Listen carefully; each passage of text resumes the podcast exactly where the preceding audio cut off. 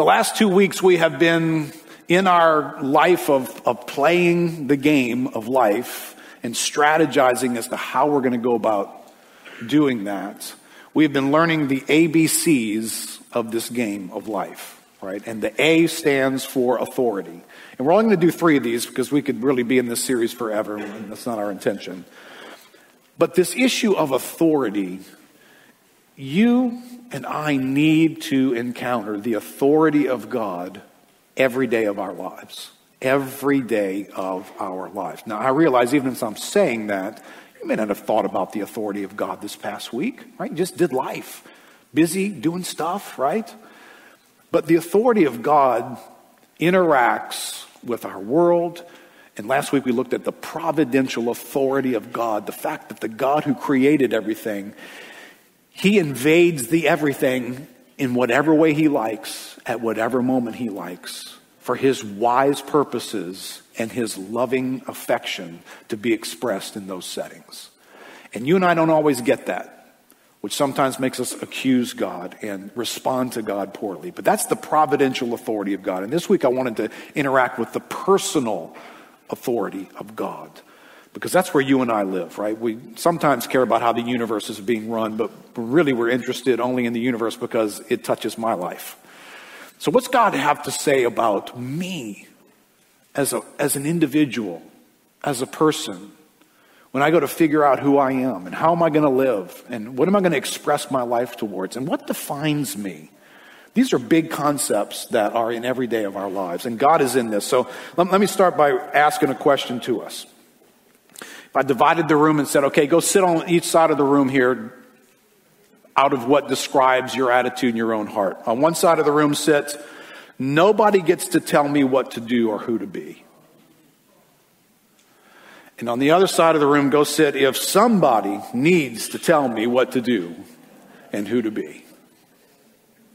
Now, which one of those would you be? You already know which one of those sounds like what you hear in the culture every day, right? And I'm greatly concerned because we hear that so prolifically, so well done, so marketed, so reinforced. Right? When you start hearing anybody and everybody, no matter what race you are, no matter what ethnicity you came from, no matter what job you have, everybody saying the same mantra, you got to know there's something organizing this behind the scenes. So you do live in a world that sounds like nobody, nobody gets to tell me what to do or who to be. That's the world you live in. Is that the world God created? All right, so just in case you're wondering about that, let me give you a little bit of cultural background. We're going to pray after I read a couple of these thoughts. Os Guinness, I, I like Os Guinness. He was a missionary and uh, he's more of a thinker, philosopher, has been writing for decades. He wrote a book in 2003 called Rising to the Call Discovering the Ultimate Purpose of Your Life. This is 2003, right? So we're a generation ago. He said, out of more than a score of great civilizations in human history, modern Western civilization is the very first to have no agreed upon answer to the question of the purpose of life. Thus, ignorance, confusion, and longing surround this topic more now than at almost any time in history. For most of us, in the midst of material and philosophical plenty, we have spiritual poverty. And that was 2003. I think if you use the word plenty, there's even more plenty now in our world. People have more than they've ever had before. More access to things, more, more money, more material elements, more opportunities given to them. But they're as impoverished as ever. So more plenty is not exactly solving what's going on in the inside of us. And in the midst of trying to find the purpose for life, we're going to search for definitions. So we very much are a culture seeking self definition and self expression. Right? Welcome to doing life every day of your life. Anybody got an Instagram or Facebook? Welcome to self expression. Right? You, you have, like when some of us grew up, you know, self expression meant you actually had to be around people and publish yourself in front of them. Now, I can never leave home. I can just publish me. What, what do you want us to know about you? Right? What'd you post last week? Why'd you post that? What, what, what statement are you trying to make? What, what view of you are you trying to create? And, and have you thought about the definition that you have for yourself and how you sort of present that to others and how much you've worked at? And more importantly, what's convinced you to have the definition of yourself that you have? Well, very interesting book, and this is a more recent book. This is written in 2020. Trevin Wax wrote a book called Rethink Yourself. If, I would say no matter how old you are, but if you're under the age of 40, this is like a must read for you. He says, My goal in writing this book, my goal isn't to help you help yourself, but to help you rethink yourself. And the only way you will rethink yourself is if, before rushing too quickly to common sense answers, you encounter a different set of questions. The first step in rethinking yourself is when you decide not to accept so easily the most common answers to the most commonly asked questions. Helpful. One of the best places to see what passes for common sense is the graduation ceremony. Commencement services where young people stride across the platform, celebrate their achievements, and toss their caps as they step into a world brimming with possibilities. You're probably familiar with the inspiring words you hear at these events. They offered up the most usual commonsensical fare about the future. Follow your heart. Chase your dreams. You are enough. You do you. No matter what, be true to yourself. If you were to discern a main point from graduation ceremonies across the United States, you'd come up with something like this. The purpose of life is to discover yourself by looking deep down and then express yourself to the world, no matter what anyone else, whether it's family members, friends, colleagues, previous generations, or religious institutions, might say. Common sense, right?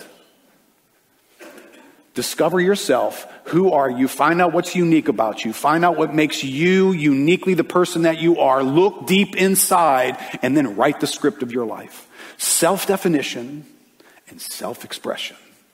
That's the mode of life all around us. And there's not a one of us in this room or not a one of us watching that is exempt from that process. We're going to do that. Now, it's going to show up in the most obscure places.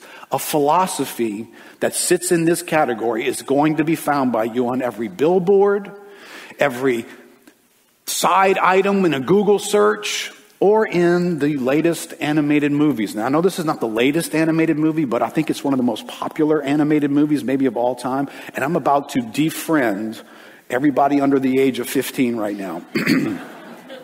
I'm going to pick on Frozen the movie Frozen, right? But have you actually ever read the words to the, to the song Let It Go? It's very philosophical, very, very philosophical. I know it's in a kid's movie and it's animation and it's kind of cool little catchy theme to it and everybody's going to sing along with me as soon as I start reading this because you've already heard this song. Here's the words. I don't know. Most of you, I don't have to explain what Frozen is to you, right? Because I, I uh, I've never seen Frozen, but yeah, I know. I, I, do live on the same planet with you, but just not exactly the same time zone. Um, but apparently, Elsa's main character here, right? Little Frozen stuff going on. She lives in some kind of a winter wonderland, apparently. Here's the song that she's going to sing at some point. Let it go, let it go. Can't hold it back anymore. Let it go. Let it go. Turn away and slam the door. I don't care what they're going to say. Let the storm rage on. The cold never bothered me anyway. And then there's one of the verses. It's, it's funny how some distance makes everything seem small. Apparently, she's a little creature, been making a big deal out of something, and it seems to have to do with what other people think about her. And the fears that once controlled me can't get to me at all. It's time to see what I can do, to test the limits and break through. No right, no wrong, no rules for me.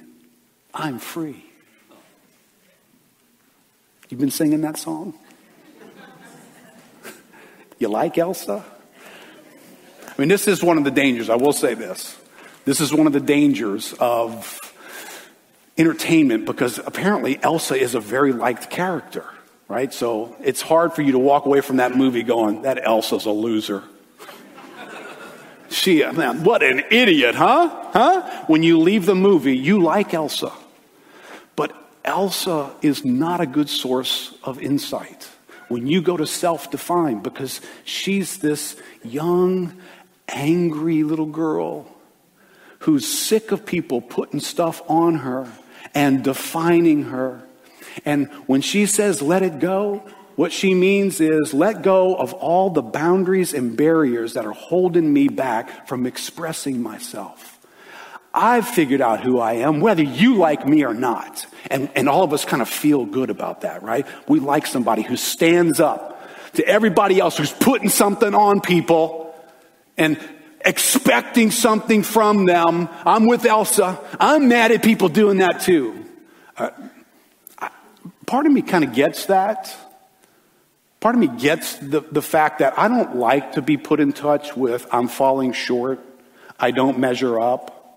You have expectations for me and I don't seem to meet them. So how about I just abandon any form of external imposition on me and just go with what's in me? No right, no wrong, right? I'm free from all that.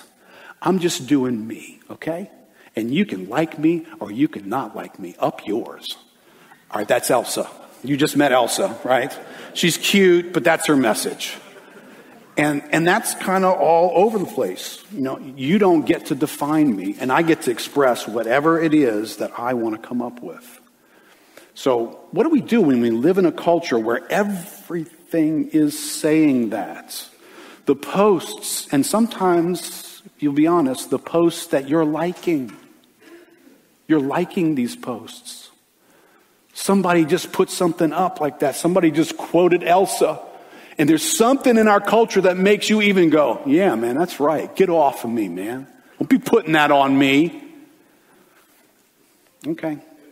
Well, if we're going to rethink ourselves, right? I like what Trevin Wax says here. He says, a warning rethinking yourself means first rethinking.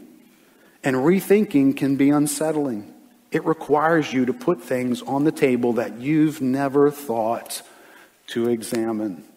It means probing your inner motivations and the desires of your heart in ways that may bother you and upset your priorities. All right, we're about to put Psalm 24 on the table again with us. So, can we pray just for a moment?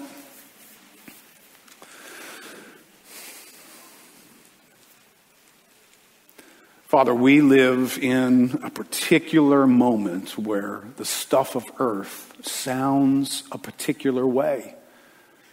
And Lord, quite honestly, it's, it's self reinforcing. It's very familiar. It sounds like every conversation everybody's having. Lord, it starts to become difficult to hear anything different.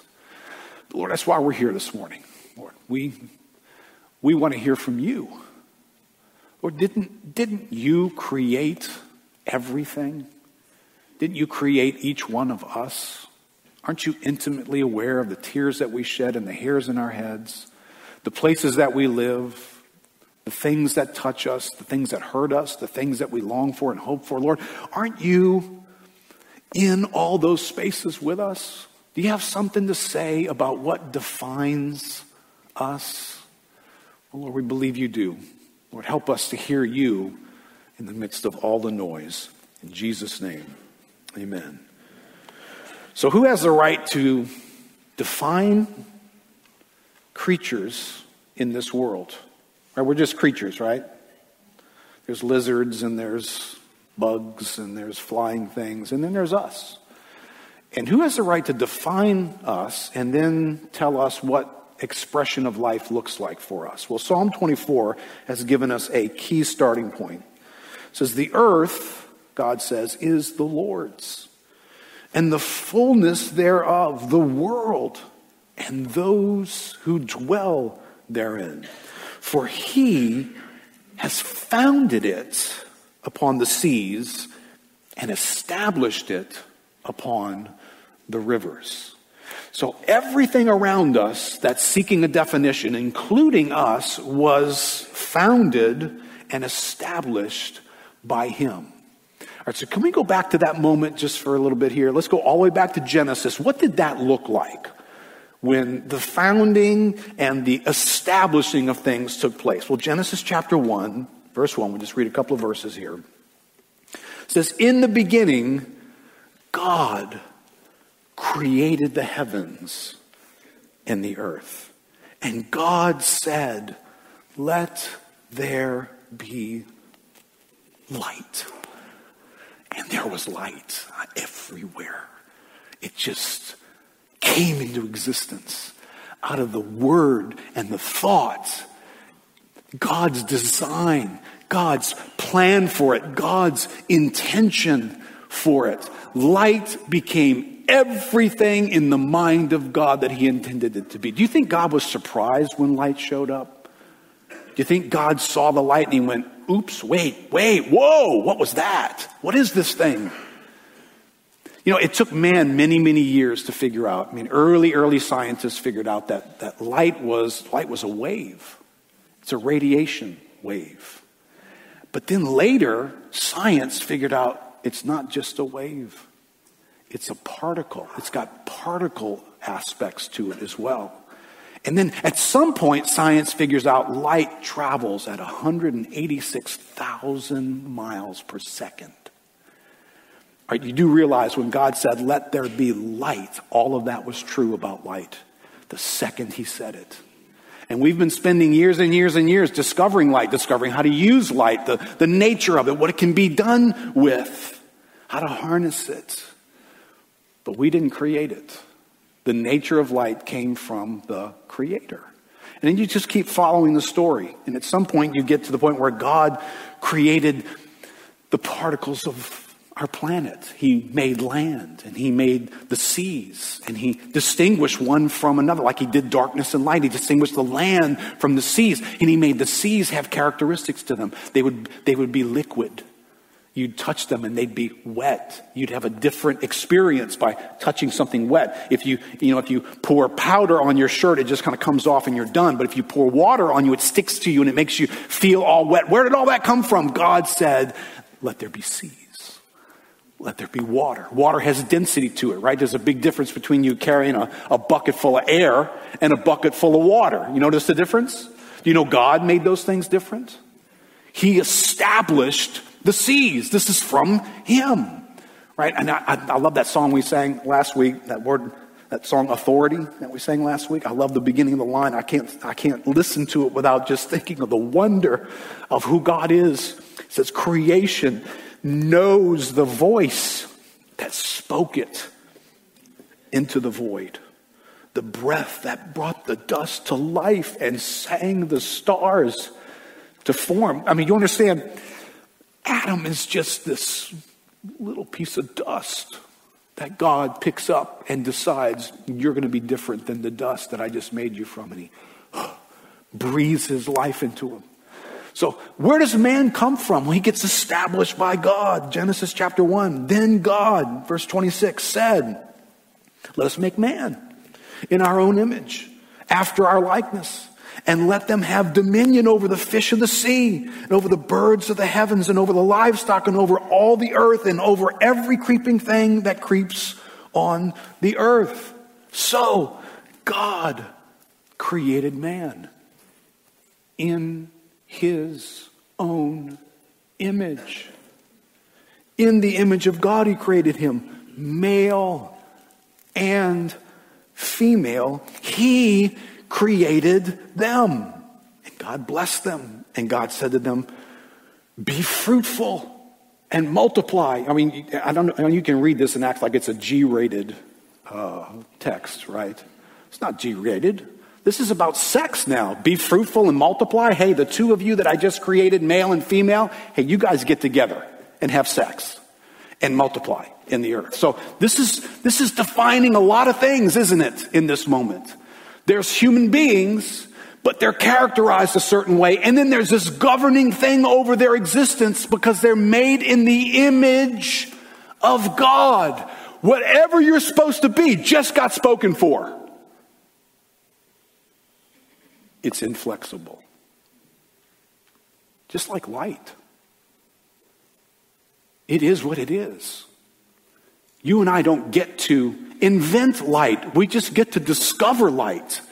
We don't get to invent humanity. God already did that and He assigned it. He appointed it. I, I, find it interesting the world still uses that word, appointment.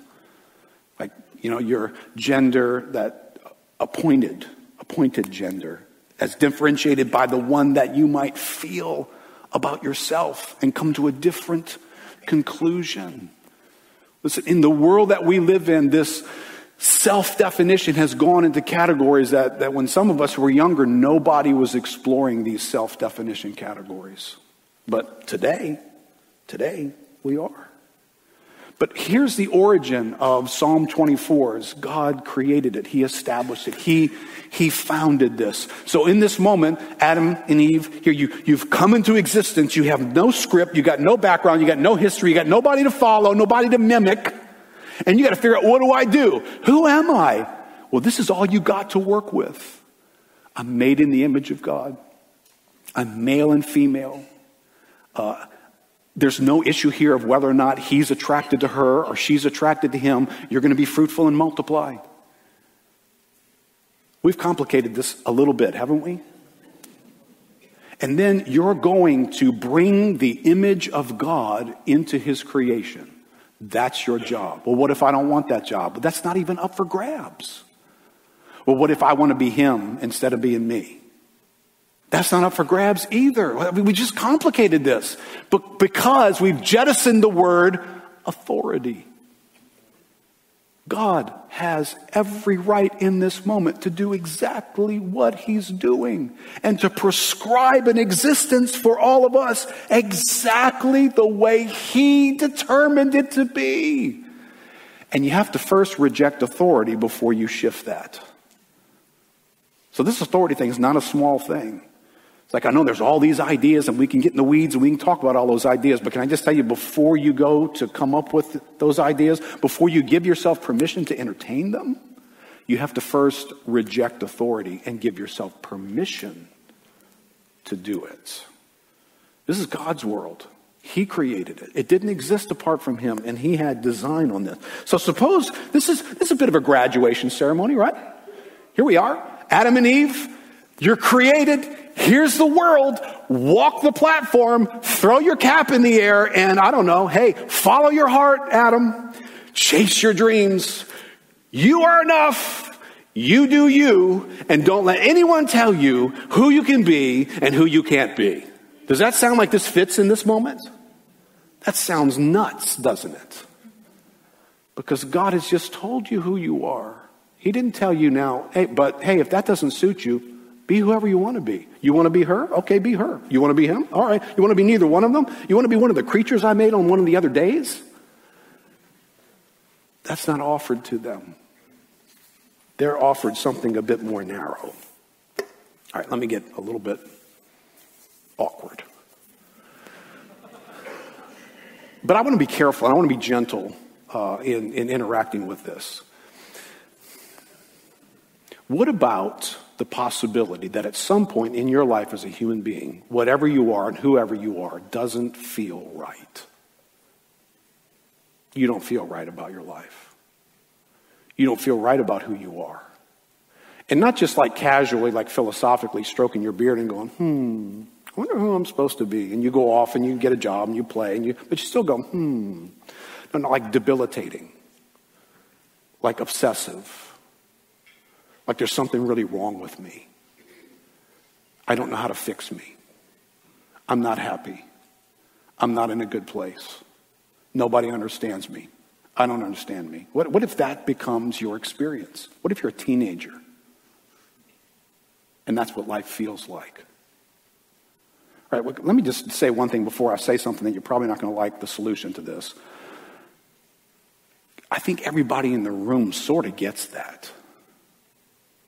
I mean, is there anybody here who didn't at some point in your life just ponder your own life and not like something about yourself, not like who you are, not be comfortable with who you are, not want that to continue, wish you were something different?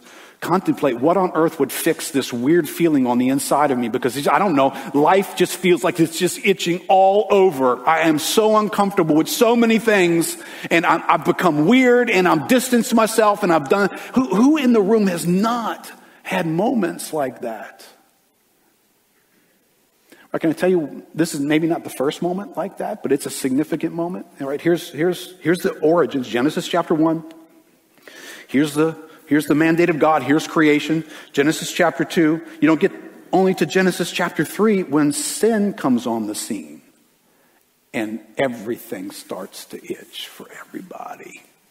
It's like, ah, no, nothing feels right. This doesn't feel right anymore.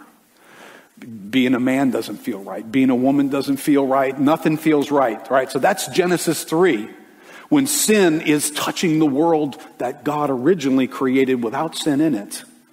But sin has touched everything. And everything feels different now. And it's become very confusing.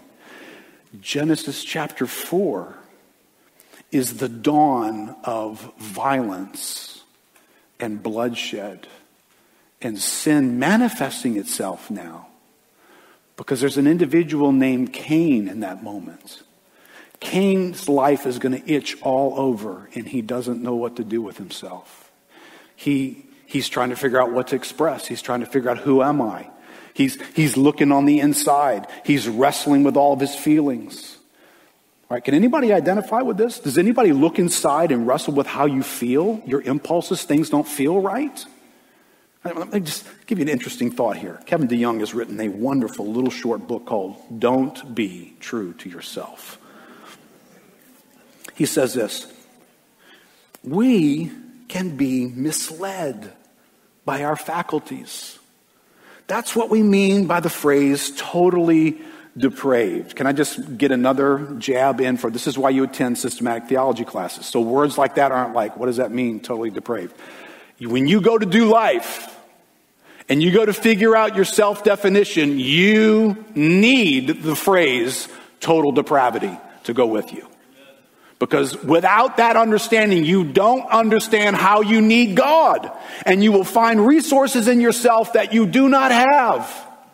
So you need big fancy words. You don't just need to come to church on Sundays and hear something preached at a really surfacey kind of level, which I know we tend to not do that here, but that's not what we're into. We need to know big weighty words like totally depraved. And he goes on, he says this, our passions are broken. Our reason is not entirely reliable.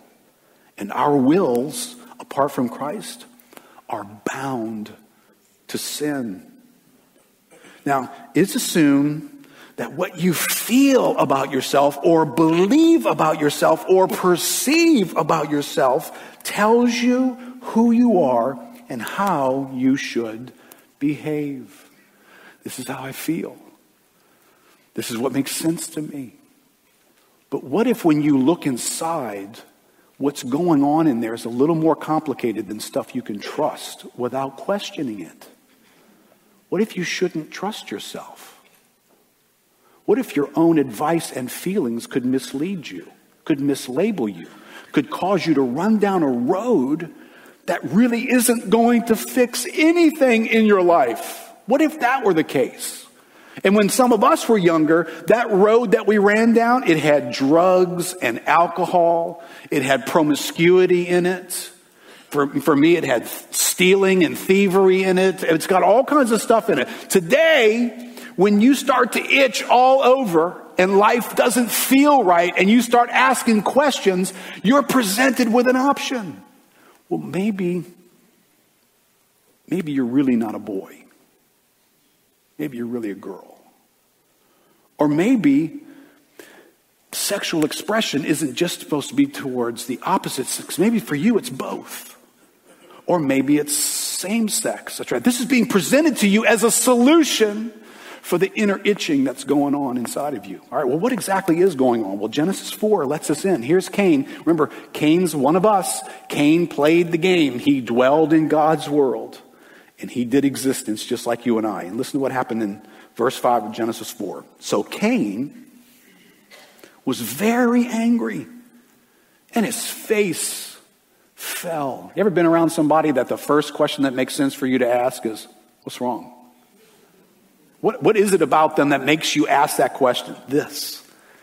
They are, they are usually angry, hurt, pondering something, deeply reflective, and their face looks like they've gone inside themselves. They're physically here, but they're kind of not really here in the room with you, right? And you ask questions. The Lord said to Cain, Why are you angry? Why has your face fallen? If you do well, will you not be accepted? And if you do not do well, listen, listen, insights that only the Creator can tell you. Sin is crouching at the door. Its desire is contrary to you. It's contrary to you, but you must rule over it. All right, can, I won't go too far into this passage. I don't have enough time, but Cain found himself in a moment where he went on an inner journey to figure out what the heck, what the heck. Life did not feel right for him. He's, he's angry, he's sullen, he's withdrawn. His friends notice it. He's depressed. He's gone inside. Cain, who are you going to listen to in your internal tour? Who's going to navigate the scenery for you? Who's going to explain to you what's really going on in you? Can I just tell you, if you pull God out of this conversation, he's on his own, isn't he? Hey, Cain, figure it out, man. Figure out what, what's done this. Well, how many guys recognize if I pull Cain out of uh, God out of the conversation today, why are you having the troubles that you're having? Well, just look around. It's somebody seated near you. Or at least somebody who used to be seated near you, or whatever. That's the common idea. It's like somebody did me wrong. Somebody created this noise on the inside of me. Somebody caused me to be angry and depressed, and I'm a victim and I'm blaming everybody else. Right? Welcome to planet Earth, the earth which is the Lord's and the fullness thereof. But when God shows up in, with Cain and says, Hey, Cain, can I hold your hand and navigate the inside of your life with you? You see that thing in there? That's your heart, Cain. That's the center of your existence. That's your will. That's how you feel. It's the decisions you're about to make. Can I just, can I tell you who's right outside the door there? Sin is crouching at the door, Cain. And its desire is contrary to you. Sin is not your friend. It is going to make a deal with you. It's going to make an argument with you. It's going to interact with you. You must rule over it, or it's going to rule over you. All right, now if you've read the rest of the Bible, you should know right now, whoa, that's some tough advice because Cain can't rule over sin. There's only one who can rule over sin the Lord Jesus Christ. And anybody who wants to rule over sin is going to need the Lord Jesus Christ to have even a hope for a second that you're going to rule over sin. But that comes later in the book. In this moment, what's being navigated for this man is an explanation. Cain, you're upside down, you're inside out, you're, you're trying to self define, something's gone wrong in your life, you're trying to figure out how to interpret it, and then you're going to come up with an expression. Do you know what he does next? He commits the first murder in human history. He murders his brother Abel. Why? Because he's jealous, because he's angry, because a set of emotions have gone off inside of him. And you know what made sense to him to do? Kill another person. That made so much sense that he killed another person. Now, can you, can you see the mess that this is creating? There are things going off inside of you. And maybe you're not going to commit murder, but you, you're more than likely going to kill something. So let me just say this to maybe your teenagers, especially, maybe teenagers who are watching. At some point, being a teenager, it just sits at a weird moment, right? You go through young adulthood, your body's a certain way. I mean, young childhood, your body's a certain way, your setting is a certain way. There's a certain sense of expectations and lack thereof, and there's relationships, and there's family, and there's people to protect all that. And then something happens to you, 12 ish, 13 ish, hormones come in the mail. Parents need to remember this, by the way your hormones show up. Can I just say, hormones are, are kind of like something that goes to work on the inside of you. They come with a tool set and they just start rewiring everything. It's like they just bust out, you know, I mean, take out my screwdriver. Hey, I think that red wire needs to go over here. And then I think this needs to go over here. And it just changes you. And all of a sudden you start feeling different for reasons that you can't seem to explain. Things that you didn't even notice, you notice. Some of those are nice things, some of those are irritating things. You're really moody. Did you know that about yourself? You're just moody. You're hard to be around. You're all of a sudden introspective. You used to be this fun little sweet kid. Now you're just kind of like this morose and stare at your shoes a lot. What happened? Well, you're sort of pulling a Cain moment here. Like life has gotten really weird and I don't know what to do with it and I feel a certain way and I don't know if my friends like me. Did I just say something stupid? Oh my gosh, you posted that about me. And I'm just, all this stuff is going off inside of me and I'm flipping out. And you kind of look like Cain. You're, you're kind of angry a lot and you're, what's going on here? Well, life in a fallen world is going on. Life where there's sin is going on. And, and you're feeling it. And you're experiencing this in your life. And if it gets really, really intense, you might do something really, really intense, like kill Abel. You probably won't actually kill somebody, but you might, you might kill a relationship in your life. Why do so many teenagers, why is it such a classic thing that teenagers and parents don't get along? Why is that like, like, like, like a norm, right? It's like what everybody should expect. Well, before any of us think we've cured that, what's going on in a teenager makes them want to pull a Cain. I'm so, something ain't right about me. I'm just going to start killing the things around me. So all of a sudden, I'm going to kill my relationship with you, even though I've walked with you all these years and you really haven't done anything that terrible to me. But I'm going to kill that because it just makes sense in this moment to do that. Right? Well, that's kind of what's going on with your teenagers sometimes. And, and sometimes they don't reemerge until mid 20s. And they sort of then suddenly they kind of figure some things out differently and they realize, ooh, ooh, I'm, I'm really sorry for shooting you. I'm so glad you're still alive. You, you could be like Abel and just be totally dead. Uh, but what happens in this moment when you're a teenager and you decide the thing you need to do is to act upon an impulse that you don't know what to do with it, but it's, it's powerful on the inside of you. And so you decide, maybe you decide the same sex attraction thing is what's really who you, that's who you are now. Uh, and at some point, you can't, now you can't figure out the fact that people who used to relate to you under one definition don't know how to relate to you under this new one. And in some way, you kill that relationship. You ostracize your family. And you kind of sound like Elsa, right?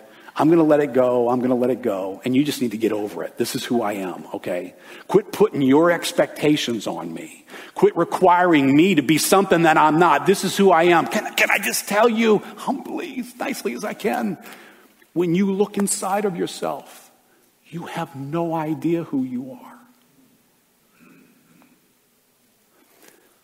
Because you don't have a navigator holding your hand saying, Hey, you see this thing right here? It's your motivation, it's your heart, it's the thing that you synthesize everything about life in. Can you notice that creature right outside the door there that's seeking to dominate and master you? That's sin.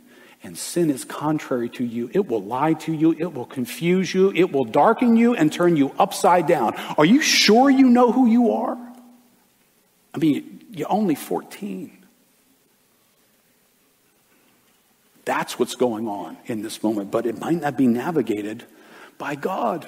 But what if, what if God is able to interact with our lives with authority? What if God has the authority in my moment where things are really, really confusing to show up and to define who I am? and then to give me the ability to express who I am. What if God could do that? Well, that's exactly what God does do, right? Now, remember last week we were in Matthew chapter 9? I couldn't help but the way in which Matthew chapter 9 is constructed. So let's go back to Matthew chapter 9 this week and let's visit let's visit some people here in this passage. Last week we got to see Jesus use his authority with one word to change the story of Pablo the paralytic. Remember him? He is paralyzed. Life has gripped him and has shut down his world. But with one word, Jesus changes all that because he has the authority to do that. But there's another guy coming after Pablo I want you to meet this week. Let me just read, starting in verse 1. Getting into a boat, he crossed over. He came to his own city, and behold, some people brought to him a paralytic lying on a bed. When Jesus saw their faith, he said to the paralytic, Take heart, my son, your sins are forgiven. And behold, some of the scribes said to themselves, This man's blaspheming. Jesus, knowing their hearts, said, Why do you think evil in your hearts? Which is easier to say, Your sins are forgiven, or to say, Rise and walk? But that you may know. Why did Jesus do it this way? Here's why. So you may know something. That you may know that the Son of Man has authority on the earth to forgive sins. He then said to the paralytic, Rise, Pick up your bed and go home. One word and this man's life is different. No matter what the past has been, no matter what he's trying to interpret, no matter what he looked inside and saw about himself, one word and you're walking and doing what Jesus just told you to do. Then verse 7. He arose and went home. When the crowd saw it, they were afraid, and they glorified God who had given such authority to men. What do you notice at the end of the story? Not the fact that a guy who never could walk could walk. That would capture, that's like, that dude walked. He's never walked in his life. Unbelievable. Did you see that? They walk away talking about the authority Jesus had that makes those kind of things happen. Right? We, we need to do something similar. What kind of authority do you have over our lives? Next thought in this passage is, is verse 9. As Jesus passed on from there, he saw a man called Matthew sitting at the tax booth, and he said to him, Follow me. And he arose and followed him. All right, now, this will catch your attention a little bit more if you understand how the Bible is written. The Bible is not written with chapters and verses. As a matter of fact, it's not even written with punctuation. So the original language in which it's written is the Greek language, and it just would be words after words after words after words after words after words after words. And you would have to determine the context and the things that are being said in order for you to create the breaks in it. So, with that understanding, here's the next thought that comes after you say, Who has given such authority to men? Jesus passed. I mean, it's the next thought. There's no break here. Your Bible probably has a heading in it, like it's uh, this happened and then we said this next. No, no, no. Right into the next thought. You just learned about Jesus' authority. Now you're going to meet a man named Matthew. And the Bible is going to identify him as a tax collector. That's who he is. When he looks inside, Matthew is a tax collector until he meets Jesus. And with one word, he's a follower of Christ. And that's, that's authority, isn't it? But can you go with me just for a second here? Who exactly is this Matthew guy, and how deep in is he to tax collecting? Well, let's get a couple of commentators just to help us. Daniel Doriani says this Matthew he left everything to follow Jesus. He left his job and his income, a good income. He also gave up his social position. People became tax collectors because of the wealth and financial security it provided, right? If you don't know anything about who a tax collector is in the Bible, uh, the Romans controlled the tax structures. And so they, they took from their citizens to, you know, to, to empower their, their empire. But they would employ one of you to collect those taxes. And it was sort of like working for the mafia boss. You were doing something that was sort of legal, but you got permission to do it in as illegal a way as you wanted to. So your own corruption had opportunity here. So you're a Jew who works for the Romans, taking money from your friends and family members and charging a little extra for yourself on the side. And the Romans don't mind you doing that. That's who a tax collector is. But listen, people became tax collectors because of the wealth and financial security it provided. They became tax collectors despite the loss of respectability and friendships it entailed. Like mercenary soldiers or bounty hunters, their work was barely legal and widely despised. Douglas O'Donnell says this So Matthew was a tax collector, officially excommunicated from the synagogue and unofficially from respectable society. But don't feel sorry for him, for he freely chose this seedy occupation, likely compelled by greed. Like today's casino boss, perhaps he accepted his somewhat socially and morally exiled but government approved occupation because the paycheck was nice. All right, at some point, this is an identity marker. Luke and Matthew later on, because Matthew is writing about himself, later on, Matthew is going to call himself a tax collector. That's who I am. I'm a tax collector. That's what Luke is going to identify him as as well. Why is this guy a tax collector? Why did he define himself as a tax collector? And the expression of his life flows out of this now. What what fed into this guy's background? Well, listen, people always have reasons for what they do, even if those reasons cost you something. And this is going to cost him something. He's going to get ostracized from people in his life. His family is going to no longer want to be a part of him. They don't even want to be seen with him. He's not welcomed at holidays. But he does it anyway because he sees something in it for him. He sees something about the money that it will generate and the other group that will become his pals. He's got friends, they're just not those friends anymore. Just not the people he grew up with. But he's got another set of friends and he's got money. And, and it seems to me that the security of money meant more to him than the security of your friendship or his family. You ever, ever, ever have your kids grow up and maybe you're a, you have grown kids and and maybe they just walked away from your family, just disconnected, cut you off, don't want anything to do with you. Listen, there's a little bit of a Cain moment going on in that, right? It was a little bit of a Matthew moment going on for him where he cuts off his life, but, but don't feel sorry for him because he did it because he wanted something. He wants what being a tax collector provides for him until he meets Jesus. And one word one word redefines this man. He goes from being a corrupt little tax collector to an apostle of Jesus Christ, whom we're still talking about today. And the biggest thing about him is not his tax collection, is it?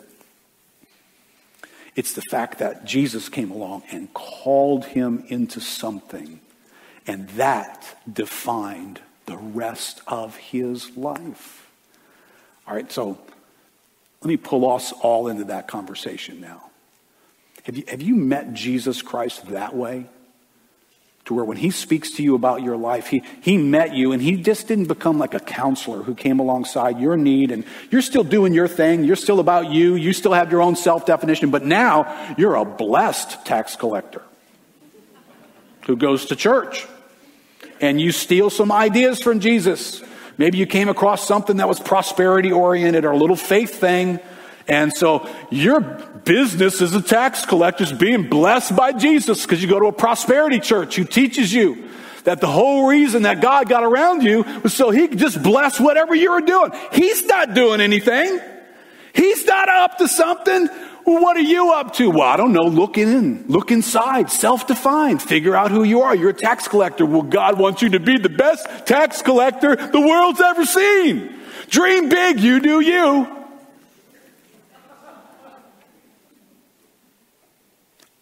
What if God is up to something? What if on planet Earth everybody exists for God's reasons for their existence? So when, when you go to think about what you're doing this year with your life, does, does the authority of God over you as a person come into play? Do you think about what He has for you? Or are you just trying to figure out how He can bless whoever it is that you think you are? That you looked inside, you figured out your personality, your temperament, what kind of job would be well suited for you. You took a test, did the Myers Briggs thing, figured out your personality type. You, you've got a label for yourself. This is who I am. And now when I climb into my prayer closet, I'm all about getting God to be about who I am. Welcome to America. Welcome to most people sitting in American churches. What if that's upside down and backwards? What if rethinking myself maybe means I, I need to rethink? I need to start with the idea that the earth is the Lord's and the fullness thereof. The people who dwell in his world, they belong to him. He established and formed us for purposes. All right, we've already visited with Adam and Eve, they were formed for a purpose. They had characteristics like light. They had, they had characteristics to bring God's purpose into this world. Now, something crawled into this world after them called sin, and it changed the agenda of this world. It went from fulfilling the initial creation mandate of God to restoring the creation mandate of God. Now, if you meet God on any average day since Genesis chapter 3, and you say, Hey, God, right? Some of us do this when we're kind of cursing something. God, what on earth are you doing? That's a good question. What on earth are you doing, God? Well, you know what God's doing since Genesis chapter 3? But I can't, I can't improve on Paul's words. 2 Corinthians chapter 5, 19 says this. In Christ, this is the whole reason why you have a Savior, why Jesus ever shows up. In Christ, God was reconciling the world to himself. God, what on earth are you doing? I am reconciling the world to myself, not counting their trespasses against them, and entrusting to you the message of reconciliation. Now, if you read the characters in the Old Testament, I'm going to race through them really, really fast here. But what on earth are any of these guys doing? And do they have their own moment where wherever they were, they weren't Matthew the tax collector, but they were somebody until Jesus shows up in their world and says, Follow me into what I'm doing. Right, so, biggest character we probably meet after we get through Genesis and all the flood and the Tower of Babel and the human confusion that's in the world is we meet a man named Abraham. And God comes along to Abraham is a, is a landowner. Abraham is a businessman. He's got a thriving business going on. The guy's wealthy. It's probably hard to get an appointment with Abraham. Nonetheless, God gets one. And when he does, God says to him in Genesis 12, Now the Lord said to Abram, Go, go from your country and your kindred and your father's house to the land that I will show you. And I will make you a great nation, and I will bless you and make your name great so that you will be a blessing. Any particular kind of blessing? Yeah. How about a savior of the universe blessing? That's who you're going to be, Abraham. Your lineage is going to be part of my plan to save and reconcile the world to myself. Verse 3 And in you, all the families of the earth shall be blessed. So Abraham went as the Lord told him. Five minutes ago, Abraham, you were a businessman living in Ur, and this was going to be your destiny, and this was going to be your life. It's your childhood dream. You inherited the family business. Everything's good. Stay right here, man. All he has to do is meet the authority of God who says, Go. And he picks his whole life up and goes to a mysterious land, and he leaves everything. Who has that kind of a voice in our lives? The Son of God, the same one who looks at Matthew and he says, you come follow me. And instantly that man picks his life up, abandons every, he left everything and followed him. Right? I'm going to skip Joseph. He's got his own unique story. But remember Moses. God's doing something when Moses is tending sheep.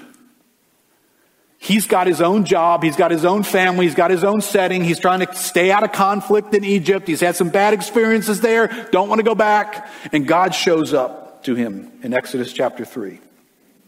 Verse 10, he says to Moses, Come, I will send you to Pharaoh that you may bring my people, the children of Israel, out of Egypt. But Moses said to God, Whoa, whoa, whoa, whoa, whoa. Who am I? That I should go to Pharaoh and bring the children of Israel out of Egypt. Now, we all know the end of the story, right? Moses is going to do exactly what God says for him to do.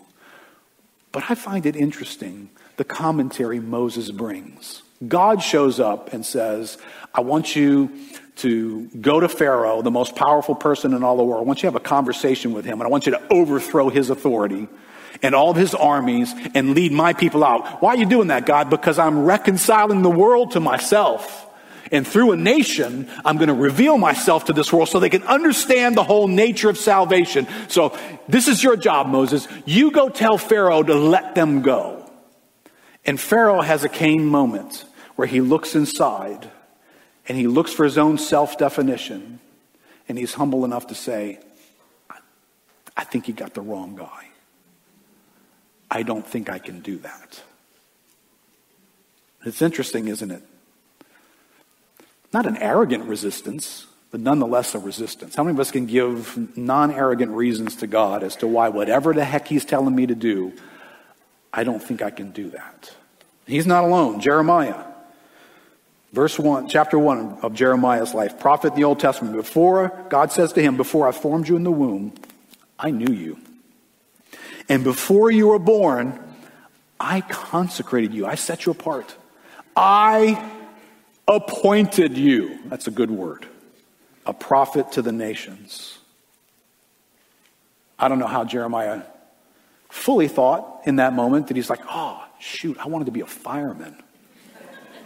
Got the fireman back there. I wanted to be a fireman. All my life, I've, I've wanted to play baseball all my life. What do you mean I'm going to be a prophet? You ever have God tell you to do something that that wasn't on your list? And then he does what kind of what Moses does. And Then, then I said, Ah, Lord God, wait, behold, I, I don't know how to speak. I'm only a youth. I can't do this. I looked inside, and what was on the inside of me doesn't feel like what you're saying, God. My impulse is to tell you no, because on the inside, what's defining me on the inside doesn't feel like it can do that, God. But see, here's the problem with doing life without an understanding of authority. One word from Him settles this matter.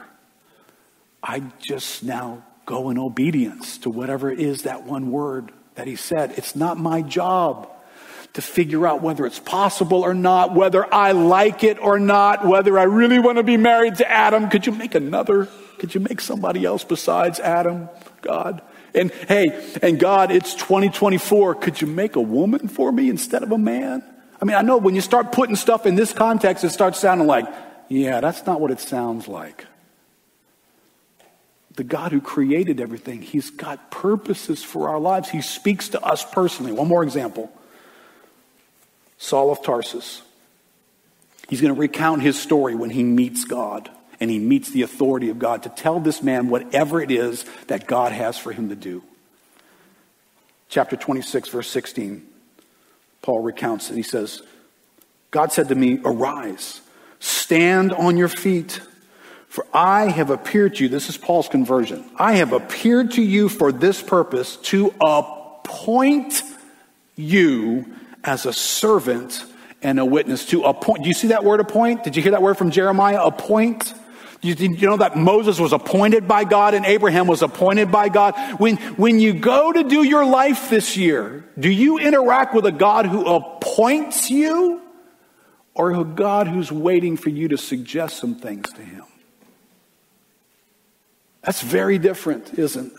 Paul, to appoint you, I'm appointing you as a servant and a witness to the things in which you have seen me, to those which I will appear to you delivering you from your people, right? So I'm appointing you to something dangerous, and I'm going to have to step in and deliver you from people and from the Gentiles to whom I'm sending you. Listen, to open their eyes so they may turn from darkness to light and from the power of Satan to God, that they may receive forgiveness of sins and a place among those who are sanctified by faith in me.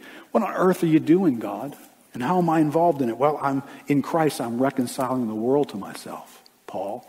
And I'm appointing you to go as a servant and do exactly that so that they can turn from darkness to light and from the power of Satan to God and to receive forgiveness of their sins. That's what God is doing here on planet Earth. All right, so my question for us. Seth, you can come back up here. So, what is, what is your self definition ultimately answer to?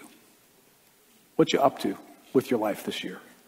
I think I wrote in your outline. Notice, in this lineage of humans dwelling in God's world, they are all caught up in His project. Their lives are about what He is about.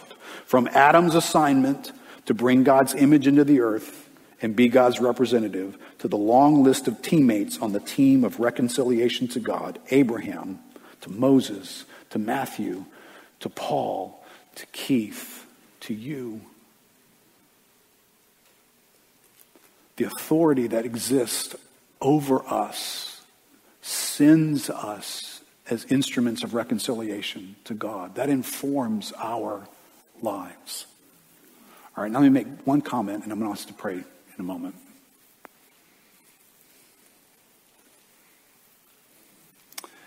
Our friend Elsa had some ideas about freedom. No right, no wrong. I'm free. All right, so you live in a culture that freedom is about getting stuff off of you, right? It's freedom from something. Get that off of me. Don't put that on me. Jesus used his mission a little bit different when he interacted with freedom.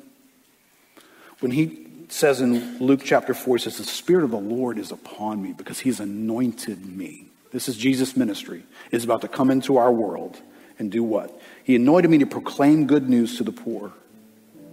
He sent me, listen, to proclaim liberty to captives, recovering of sight to the blind, to set at liberty those who are oppressed, to proclaim the year of the Lord's favor. Now, I don't know how you read that. Do you read that like the first century Jewish people read it and like, oh, see, Jesus is here, and this is how Jesus inaugurates his ministry to boot these Romans to the curb, to set us free from them, to get rid of the oppression on them. And, and, so you could have interpreted Jesus, and they did, right? It's part of the reason why they had a hard time understanding him because he didn't kick the Romans to the curb. But what if when Jesus looks at us and he sees captivity and blindness and oppression, what if when he looks at me, he sees that in me? Inside of me, captivity and blindness and oppression. What if he doesn't see it out there, although he does? What if he sees it in here? And when I go pull my Cain moment and life is itching all over for me and I'm trying to figure out who am I? Who am I? What's wrong? Inside of me, these forces are operating. Captivity is inside of me. Darkness and blindness is inside of me, and oppression is inside of me. And what if Jesus comes along and says, Your only hope, Keith, your only hope is the anointing that's on me to undo that inside of you? Now, listen, if this is barely even true, but it's completely true. The message of look inside yourself, it's the worst advice anybody has ever given you. What's on the inside of the fallen human heart is this captivity. Sin is crouching and its desire is for you and it's contrary to you and it's going to rule over you unless you rule over it. So, this whole idea of freedom, Elsa, I appreciate the fact that you don't like the way people have treated you. I appreciate you feel put upon. You feel if there's expectations on you you can't live up to. I get that, and I get that you could be here, you could be watching, and your life can feel that way. And it might make sense to you to look inside and then let it go. And just whatever I feel, whatever I come up with, that's going to be what I do. And no one's going to tell me otherwise. Can I just tell you, the Son of God came to set you free from you. not just from everybody around you. The greatest problem I'm having in this life is me. What a powerful thing God does when He comes to liberate us. And what incredible news that He can come and do it because He has the authority to do it. He has the right to stand in front of your life and to say, hey, I know Keith, Cain, whoever you are. I know what I know what it feels like on the inside of you, but I can set you free from that. I can reach into that stuff that's making you want to kill somebody right now, and I can set you free from that with one word. That's the kind of authority is in Jesus Christ. But let me pull all the rest of us who are not, maybe I'm not considering that for the first time. But you're doing life in 2024, and I just got to ask you, what, what you going to do with your life in 2024? What you up to? What are you, what are you hoping for? What's your strategy? Where are you going to spend your energy? What did you look inside of yourself and discover? And I want to build a life around whatever it was I, I looked inside of myself and discovered. But what on earth is God doing in 2024? And maybe you got the best tax collector business in the universe. Maybe this year you're hoping God's going to bless your tax collecting business like He never has before. But wouldn't you be shocked to have Jesus come along and say, Walk away from that and come follow me? Would you be shocked? Could, could God do that in your life? Would you, would you be open to God coming into your life, whether you're Abraham and you're settled in your country and you're doing your thing, or you're Moses, or whoever you are, and God steps into your world and says with one word, stop doing that, start doing this? All right, I know this is going to sound like a cheap advertisement, and it is. Get involved. There's a reason why I asked the guys to hold off on doing this until today. Get involved. When you go to do 2024, what on earth is God doing? And, and what are you doing to participate in what God's doing? There's this Great Commission. Isn't it interesting? The Great Commission starts this way All authority in heaven and on earth is mine. Go, therefore, into all the world. Why'd you have to tell us you had all authority? I don't know. The Bible makes a big deal out of authority. Which means whatever you're doing this year, Whatever you plan on spending your money on, spending your time on, spending your energy on, living for, getting all wound up in, are, are you taking into account that God's doing something on planet Earth right now? Go into what God is doing. Find avenues for your life to travel into what God is doing because God's doing one thing. He is reconciling the world to Himself until He comes back and turns the lights off here and He reconciles no one after that moment. No one.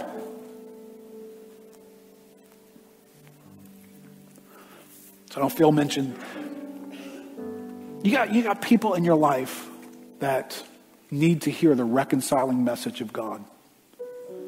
And you got to figure out how, how to go. Well, but I can't do that. I don't have anything smart to say. Okay, yeah, Moses, Moses sounded that way. I'm not mature enough. I'll, if I invite somebody to come to Alpha, what if they ask me questions I don't know how to answer? Okay, Jeremiah pulled that one too. Listen, when authority speaks, you don't ask questions. Right? The paralytic doesn't turn around and say, wait, wait, Jesus, before I get up and, and walk, you know, my nerve endings don't work. I, what exactly are you going to do to me that's going to allow me to get up and walk? I mean, he doesn't do that, does he? You said walk, I'm going to walk. He said go. I'm doing something on earth. Go. And it's not just for people who hold microphones on Sundays. It's for every person with any ounce of influence in their soul. Go into the world. So who's in your world, right? So this is a serving card as well, right? And you look on the back of this and the guy's going to be in the, in the foyer. You can engage some of these ministries and say, hey, I'd be interested in learning something more about this ministry and how maybe I could serve in it, right? No one, no one, no one should be in a church and not serving. It, it, it screams, I'm here just to hear a couple of thoughts that help me be a good tax collector. That's what it screams rather than I'm here to follow Jesus. Into whatever he's calling me to do, I'm here to hear his voice and do whatever he says. So if you're not serving in some capacity, hey, stop on the way out say, hey, can I find out more about this or about that area? I'd be interested in doing that. We always need guys to help alpha table leaders. We always are needing more folks to do that. But you have a, a means of serving the reconciling purpose of God by remembering who is in your life that needs to be reconciled to God. And what can you do over the next couple of weeks to invite them to come and hear the gospel? Because that's what God's doing on earth. He's reconciling the world to himself. Amen. Let's stand up together.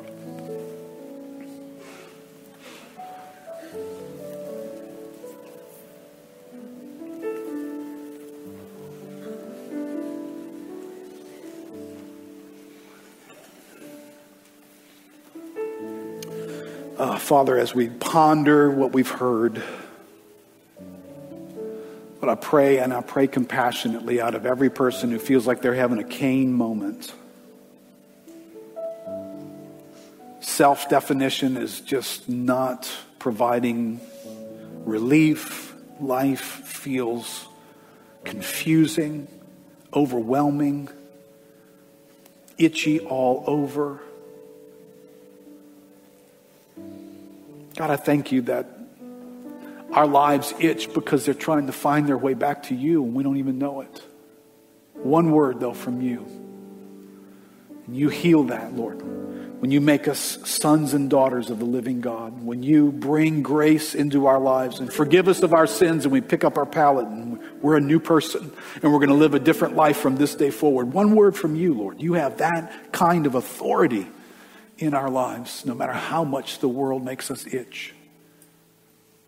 So, God, I do pray for every person watching, every person here this morning, that if they're feeling that itch, they would just turn to you in full surrender. Say, Jesus, I'm just giving you my life. I recognize you created it, it was for you anyway, from the beginning. Everything is yours for your purpose. I give you my life back today, Lord. Here, you, you take it and, and you do with it what you want. Lord, help me understand what that is, but you do with my life what you want.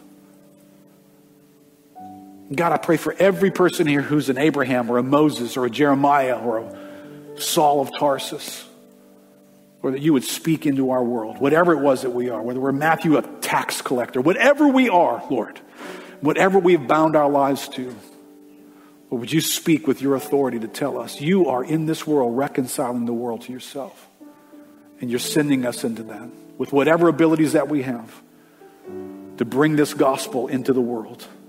God, may none of us, may none of us overlook your authority speaking to us today about going into all the world.